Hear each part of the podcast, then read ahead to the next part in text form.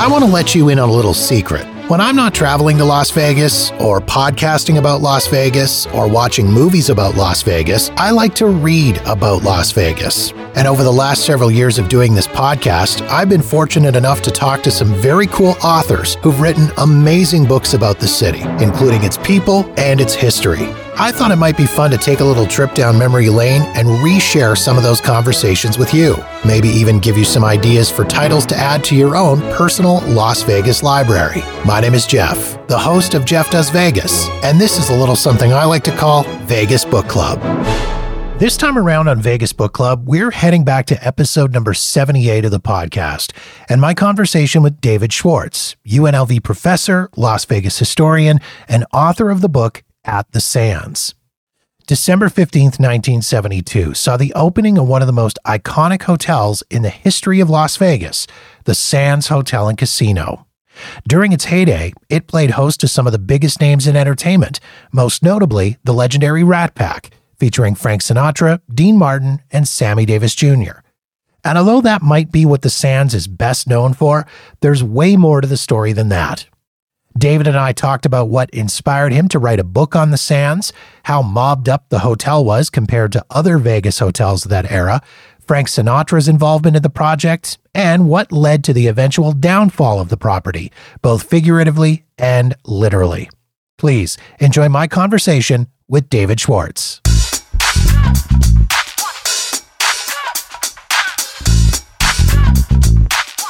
I think it all comes from growing up in Atlantic City, New Jersey.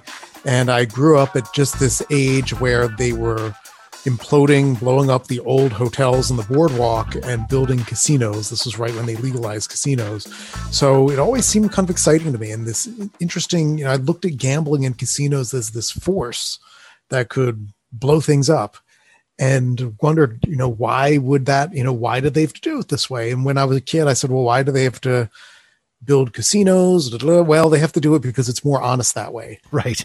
And then when I went to graduate school, I had the idea of writing a dissertation about the historical development of casinos. And that's pretty much everything that's come from that. And you've worked in casinos as well. Yes yeah, mostly security and surveillance. I also had a stint as Mr. Peanut, not working directly for the Tropicana, but the Peanut Shop, which was on the ground floor of Tropicana. I think now it's called Boardwalk Treats. This is the Tropicana Atlantic City, not um, Las Vegas. I think now the that space is called Boardwalk Treats and it's pretty much the same, but it was a pretty awesome job. It's funny that you bring up the whole Mr. Peanut thing because um, I read that in your bio and I wondered if it was a real thing or if it was just something you put in there to see if people would read all the way to the end of the bio and and it is a real thing.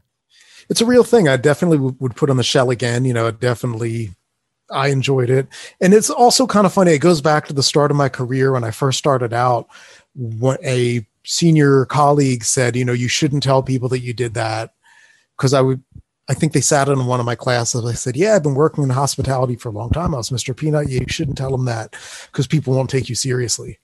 I'm like, well, if somebody doesn't take you seriously because you worked a job, you know, as a teenager, where you're doing that, I like, I don't want them to take me seriously. That's not. So I kind of just do it just to, I don't know, stick that in there. Yeah, because I mean, nobody, eh, you know, like nobody is, uh, you know, I'm just a guy from South Jersey. It's not like I can say I have some great pedigree or something. So why not be honest?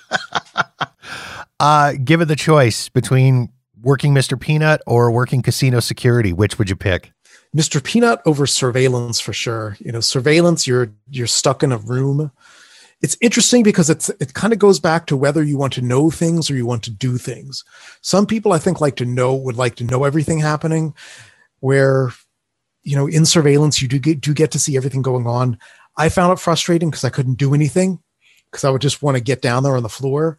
So definitely, I preferred. I've I've learned that I prefer being out on the floor, and that's not going to be true for everybody. Uh-huh. You know, it is the thing about working on the floor in a casino or as Mr. Peanut or whatever is that some days, you know, you might get kicked in the nuts other days, somebody would give you a hundred dollar tip just because they're having a good day. I mean, you never, you never know what's going to happen. Whereas when you're in the, you know, back of the house, it's a lot more predictable. I love it. Um, Dave, we've got you here today not to talk about your long storied career as Mr. Peanut, however, but to chat about your latest book titled At the Sands. You are taking a look at a very iconic, very legendary Las Vegas hotel and property with a, a, a ton of history here.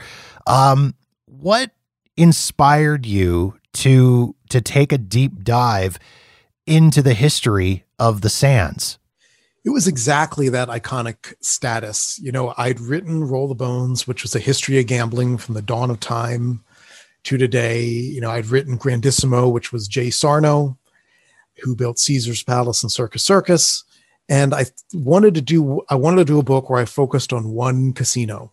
And looking around, if you look at the classic casinos of eight, and I wanted to be I wanted it to be one that was closed so it had an end, you know, so it had, had an ending. So I said, what are some of the casinos? And Sands jumped out at me because that's the one that people talk about when people talk about old Vegas, they they really talk about the sands, and that's not to take anything away from the dunes or the desert inn or any of the other places, but the sands seems to be like the place that people want to talk about.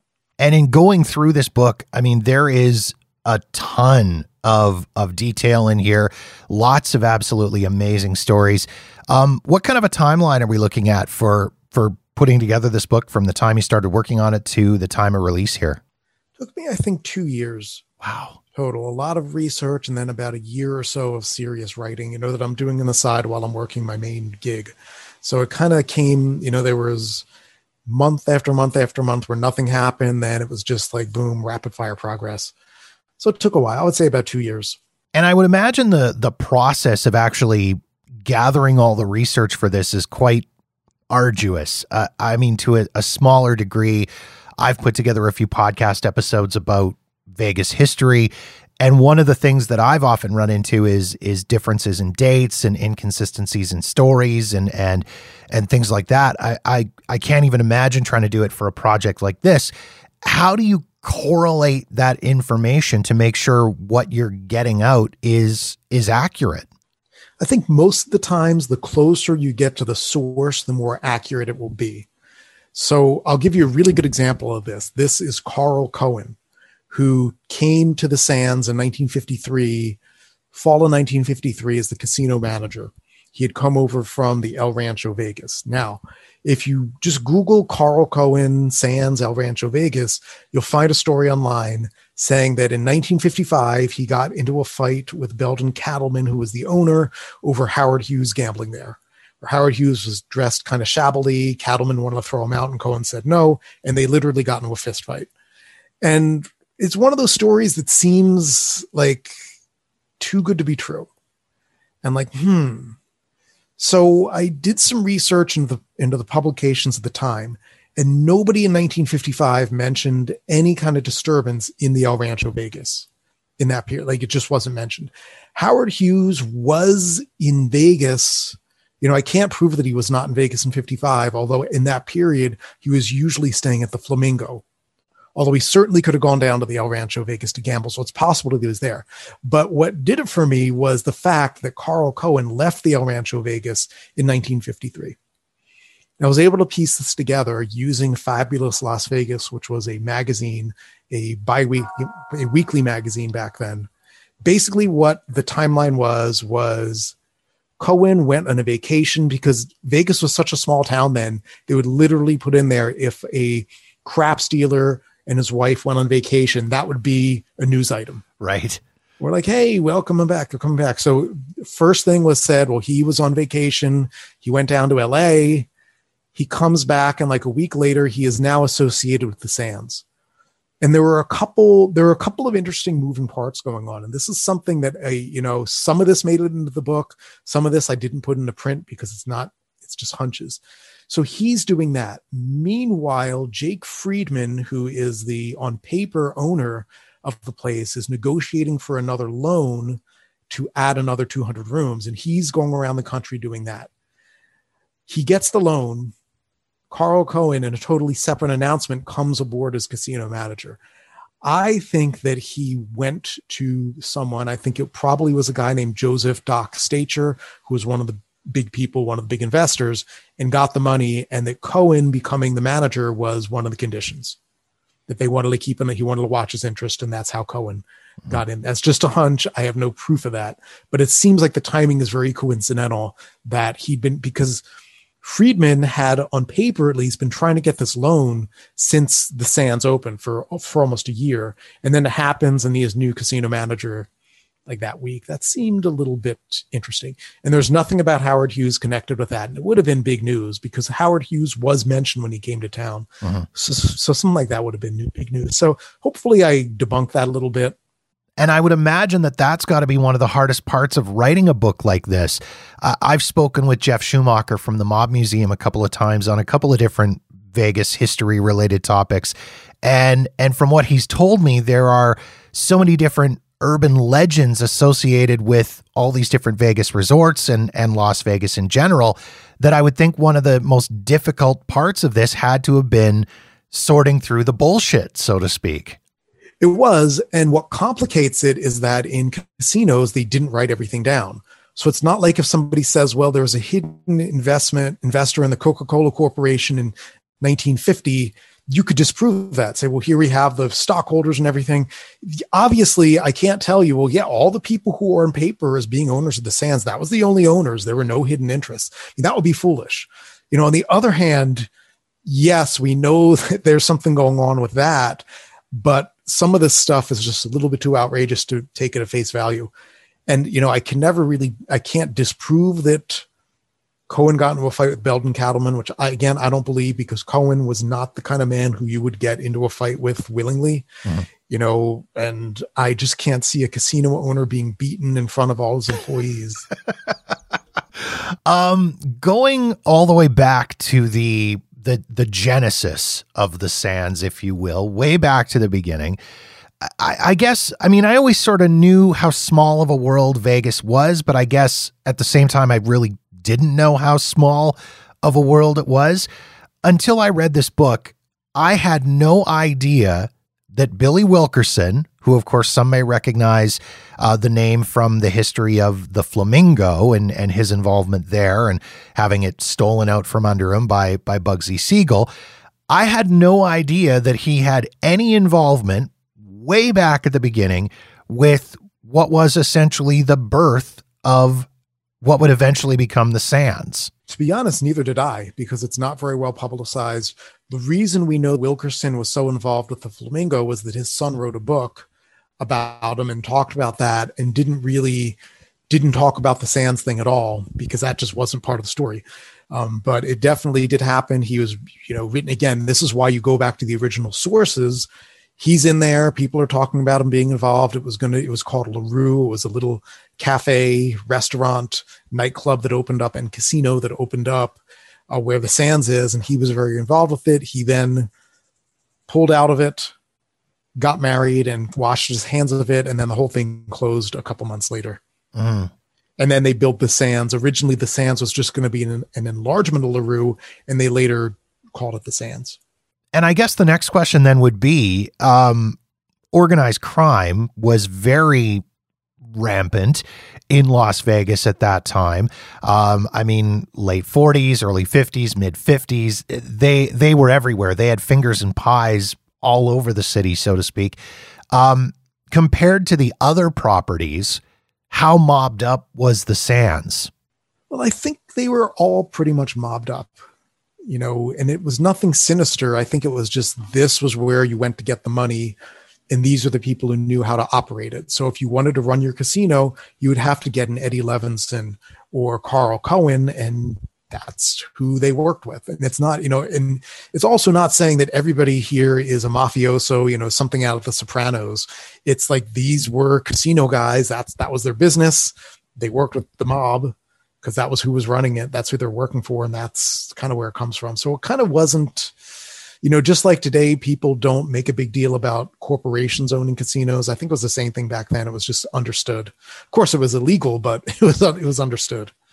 Well, and the Sands didn't really have that same sort of nefarious reputation that say the Flamingo did with um I mean it was very just commonly known, and it is very commonly known now that, yeah, the mob was all over the Flamingo. Bugsy built the place, or so the legend goes. But the Sands just, as I say, didn't have that same reputation. I think a lot of it was being more discreet about it. You know, there are also places like the Thunderbird that had a direct link to the Lansky brothers. I think the Sands was able to keep that distance. And it's interesting because the first person who would have built the Sands, Mack Kufferman, who was originally running the project, was too close to Doc Stacher, that that one mob guy, and they said, "No, you can't do it. You're too close to him," and they wouldn't let him do it. So Jake Friedman stepped in to be the president, at least on paper, be the majority owner. So that's interesting how that goes, where he was a little bit too close. They needed a little bit more reserve. But then maybe through Cohen, Stacher becomes very strongly affiliated with it again in about a year. And if I'm recalling correctly from the book, they had a hell of a time even getting licensed in the beginning, did they not? I mean, it, this was a really strange time of what was happening in in Vegas and in the world. Uh, the big thing, or one of the big things going on, was the the Kefauver hearings into organized crime. They were happening right around the same time, were they not? Yeah, it's interesting. You have a lot of stuff going on in this period. You've got Kefauver, you've got the atomic testing starting, and then you have the sands opening. So they kind of, it's interesting how we have the federal government coming in here in a lot of different ways and how that was perceived and you did, you know, they were definitely leery of the federal government coming in. So somebody who was best friends with Doc Stacher, that's not good. You know, somebody who might who worked for Frank Costello, that's okay because none of that none of that is proven, and that that would be Jack Entratter, who had worked for Frank Costello in New York. But the idea was keeping it respectable looking. Right. well, and Entratter would have done that as well with with his connections through the Copacabana in New York and and mm-hmm. coming to Vegas. I mean, he he was a mover shaker. He knew he knew people. That was kind of his his big thing, was it not? Yeah, and again, when you have Lucille Ball showing up and all these other major stars, Humphrey Bogart, who are you? You don't want to be the one who say, "Oh, these people are the mob." It's well, it's exciting, and they're bringing a lot of celebrities, and everybody seems to be endorsing it. So I think that's was really the strategy there. And I mean, the Sands is really known. They're known as the home of the Rat Pack. I mean, this was everybody's seen that iconic picture of the Rat Pack standing in front of the marquee with their names on it and everything like that. When did Frank Sinatra step into the picture with the Sands? Frank Sinatra steps in in October 1953. And it's really interesting because he was up for the part in On the Waterfront that Marlon Brando got and won an Oscar for. He was up for that. And of course, he was from Hoboken. He felt like it was his birthright to get the part. The uh, producers disagreed, hired Brando. The rest is history. Right. But, um, and I don't think he ever forgave Brando for that, which is why if you watch Guys and Dolls, they didn't really get along on yeah. set. he, he almost didn't do the Sands gig because he, and was, again, this was reported in the papers. He said, well, you know, if I get called upon to do on the waterfront, I'm going to skip this engagement. But it was a very carefully negotiated thing. Even before he played, he was negotiating to buy a piece of the sands. And again, people have speculated that he was actually holding that interest for somebody else. Again, that's kind of, we could speculate about that all day. You know, on paper, he was the owner and he certainly acted like he owned the place. I'll put it that way. he definitely acted like he owned the place. So when did the, the other members of the Rat Pack start showing up at the sands? So it happened over several years. Uh, Dean Martin first shows up in 1955 with Jerry Lewis. So first as part of that duo, then after they split, he, I guess, in the custody, he kept the Sands. I guess Jerry went somewhere else, but he kept custody of the Sands. So he became a fixture there. Sammy Davis Jr. starts playing in 1957 with the Will Mastin Trio, which by that point, pretty much his uncle and father would come out for one song and the rest of the show would be all Sammy, but because he felt loyal to them, it was billed as the Will Mastin Trio. So he starts in 57. 1960, when they're shooting Ocean's 11, Al Freeman, who was a publicity director of the Sands and really one of the heroes of Las Vegas publicity, gets the idea to, hey, let's put all three of them on stage together and we can bill them all together and have Joey Bishop and Peter Lawford show up too. That and Joey Bishop was sort of the ringmaster, I guess. You know, his job was to get everybody out to end the show on time to get the gamblers back out on the floor. Because you know Frank and Dean and Sammy would have gone all night, but his job was to vote, okay, we're just shut it down, drop the curtain, get them out there. Mm-hmm. I recently did an episode about live music recorded in in Vegas just because being Canadian I can't get down to Vegas and I'm really missing that live entertainment and one of the albums I came across one of the live albums was the Rat Pack live at the Sands and listening to that it just you can just you feel like you're sitting in the Copa room and it's just like that's Vegas that's what it's all about yeah, you know the humor is definitely a bit dated at this point. Yes, levels, but yeah, you can feel that. You can really feel that. Um, another recording I would suggest is Sinatra at the Sands with Count Basie from '66. It's really good. Not least of which because at one point he says, "Anybody want a casino by the lake?" Which is when he was trying to sell his interest in the Cal Neva, which I talk about later on in the book. But that's another really good one because you have Count Basie and then Sinatra. So th- those are both two really good ones.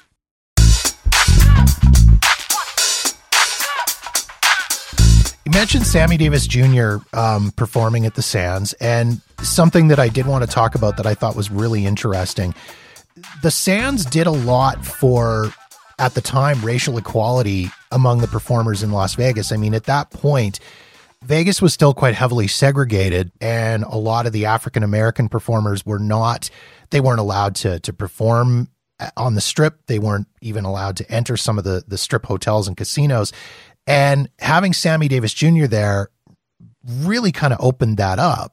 It did. It's interesting. And one other thing that I found, I think it was in 1958, there was a news story about Sammy Davis Jr. walking around the casino floor with Carl Cohen and Carl Cohen telling him, don't run over time, get them out here quicker. And I found that interesting because and it was a story that pretty much, even though Al Freeman's name wasn't on the byline, I have the original release that he sent out, and they ran it verbatim. So, um, pretty much, I found it interesting that they wanted to publicize that not only is Sammy Davis Jr. here, he's on the casino floor. Mm-hmm. Which was a rarity in 1958 in Las Vegas. Most of the black performers, they did not let them mix with the guests on the floor afterwards, or they would extremely limit it, you know. Um, and it's interesting if you watch the movie uh, Meet Me in Las Vegas, which was set at the Sands, Lena Horne is seen singing on stage, but not on the casino floor. Mm-hmm. Sammy Davis Jr. is in that. He's a cameo and he's literally just a voiceover. I guess they couldn't get a camera there that day. But it's interesting that they present Lena Horne and she's wearing this beautiful gown and it's very elegant, but she's on stage and not in the casino. Three years later, that's different, where Sammy Davis Jr. is publicized walking around the casino. As I say, it was really fascinating to kind of read into that and see how they and I, if I'm not mistaken, I think Sammy Davis Jr. actually kind of stepped up and said, like, listen, if you don't make these changes, I'm out of here. He was one of the people who did, you know, and definitely the local NAACP had probably the biggest part of that where they threatened to have a boycott on the strip and do a protest march on the strip. And that was why in March of 1960, casino owners said, we'll desegregate. But definitely Sammy helped help them get there for sure. Yeah, I just I just thought it was really, really interesting to see what an impact this this casino hotel, this quote unquote place in the sun had on on the whole situation of of uh, racial inequity and and uh, segregation and desegregation. I just thought it was it was really really fascinating. Um, another very fascinating person that I want to talk about is Howard Hughes, who is. I mean, he's such a character when it comes to the history of of Las Vegas he kind of went on this weird buying spree of hotels in where he bought up. I mean, Desert Inn, of course, where he mm-hmm. took over the top two floors and said, "Okay, well, I'm not leaving. I'm just going to buy the place." um, and, and, you know, Castaways and Landmark and the New Frontier and all this kind of stuff. What spurred him on to buy the Sands? Okay, so here's another thing where we have a couple different stories floating around. You know, the one story is Howard Hughes bought all those casinos to chase the mob out of Las Vegas. The other story is the mob took advantage of Howard Hughes to get him to buy the casinos, whatever, whatever. You know, as f- according to Bob Maheu, who was Howard Hughes's right hand man, who was literally the face of Hughes, Nevada, They did it because Hughes had a ton of money from selling his stake in TWA that was going to be taxed, and he wanted to get it into active income. So he said, just buy everything you can.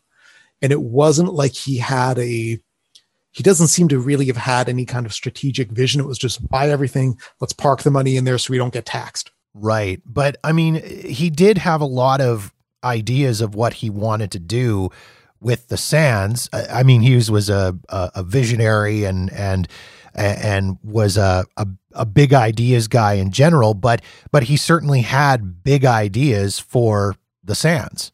Yeah, and it's interesting because he does this right when Kirk Kerkorian announces the International, which was going to be 1,500 rooms, world's biggest hotel, Okay. As soon as he announces that and is looking for funding, Hughes says, but wait, I'm building a 4,000 room expansion to the Sands.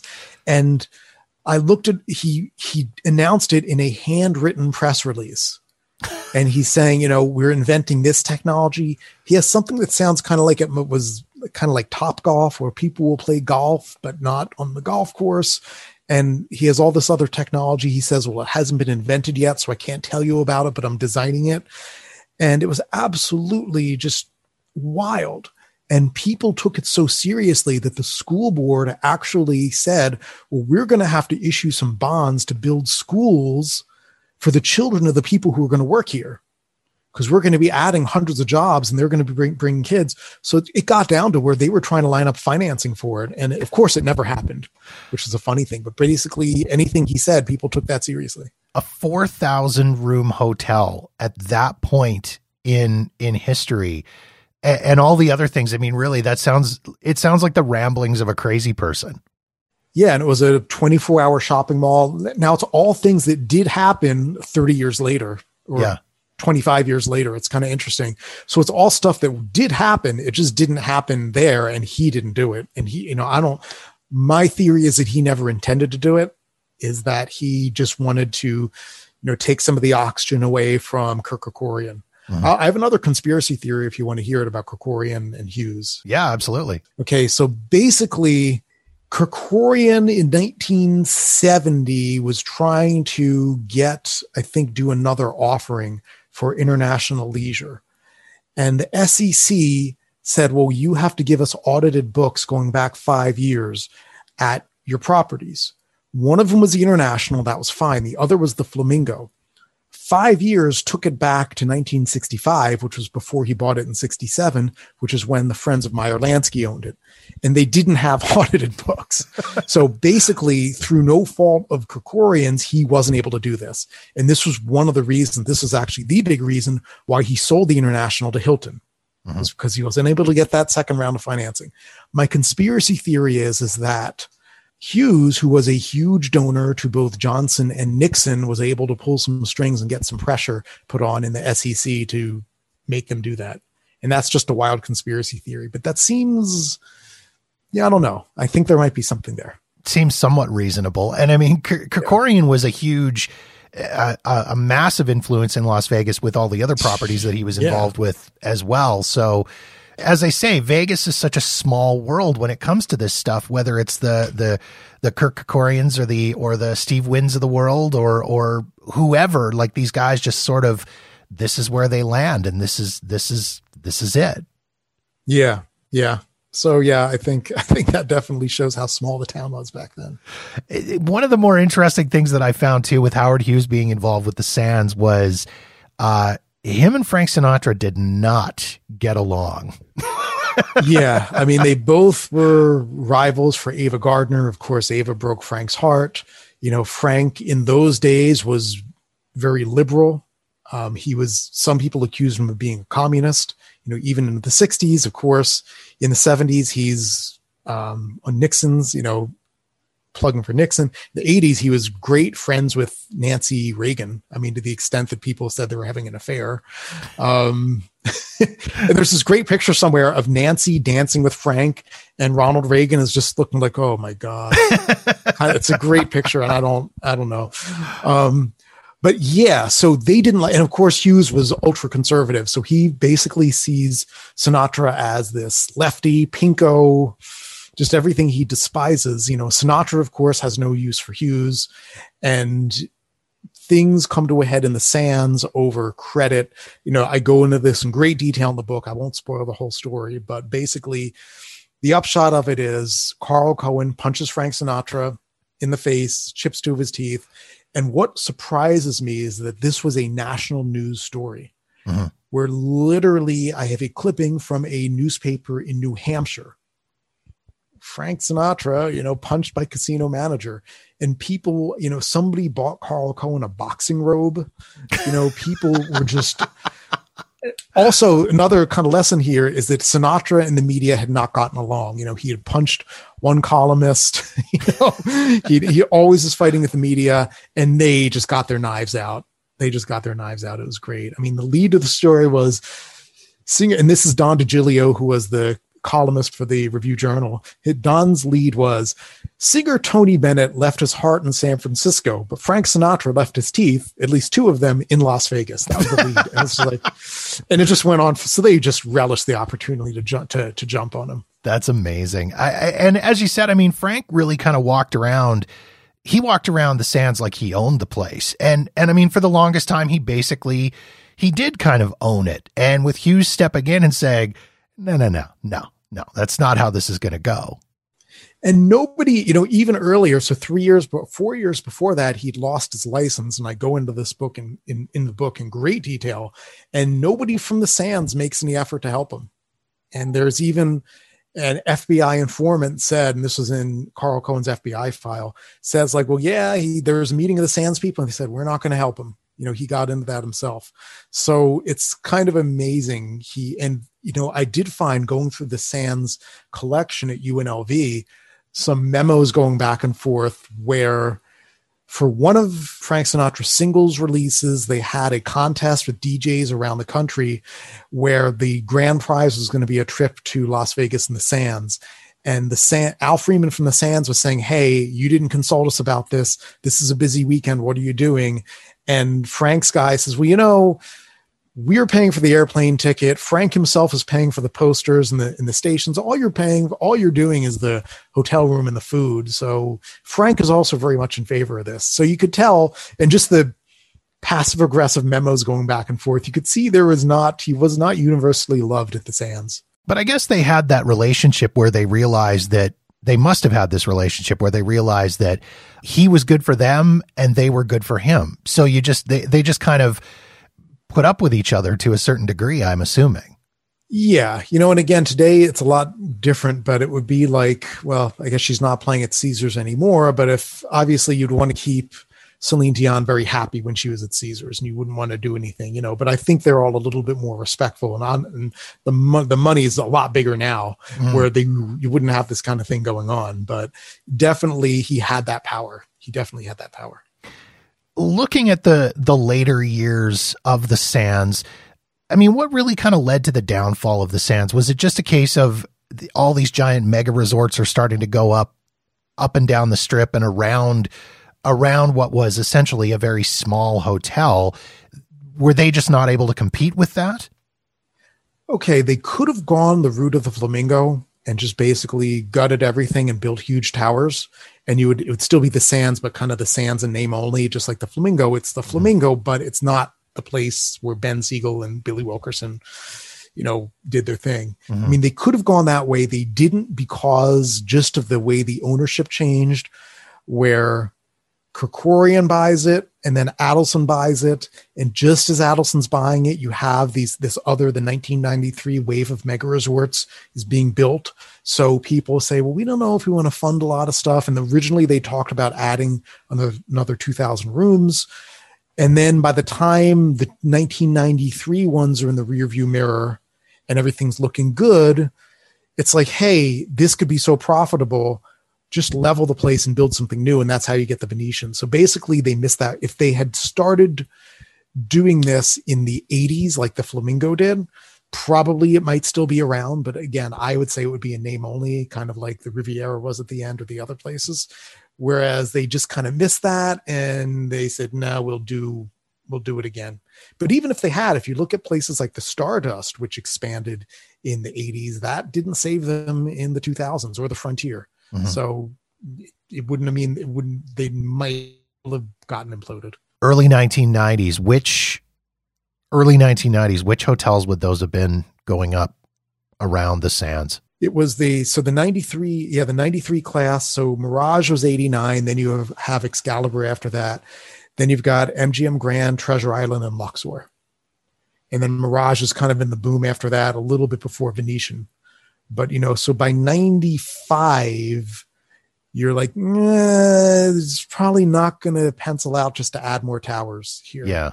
probably want to do something bigger to compete because honestly there you can see in the pictures and there's a great picture in the book where you can see treasure island sort of next to it and you're like oh yeah how how could they compete with that Well, and as as you say, I mean, how many rooms were in the the Sands by the end?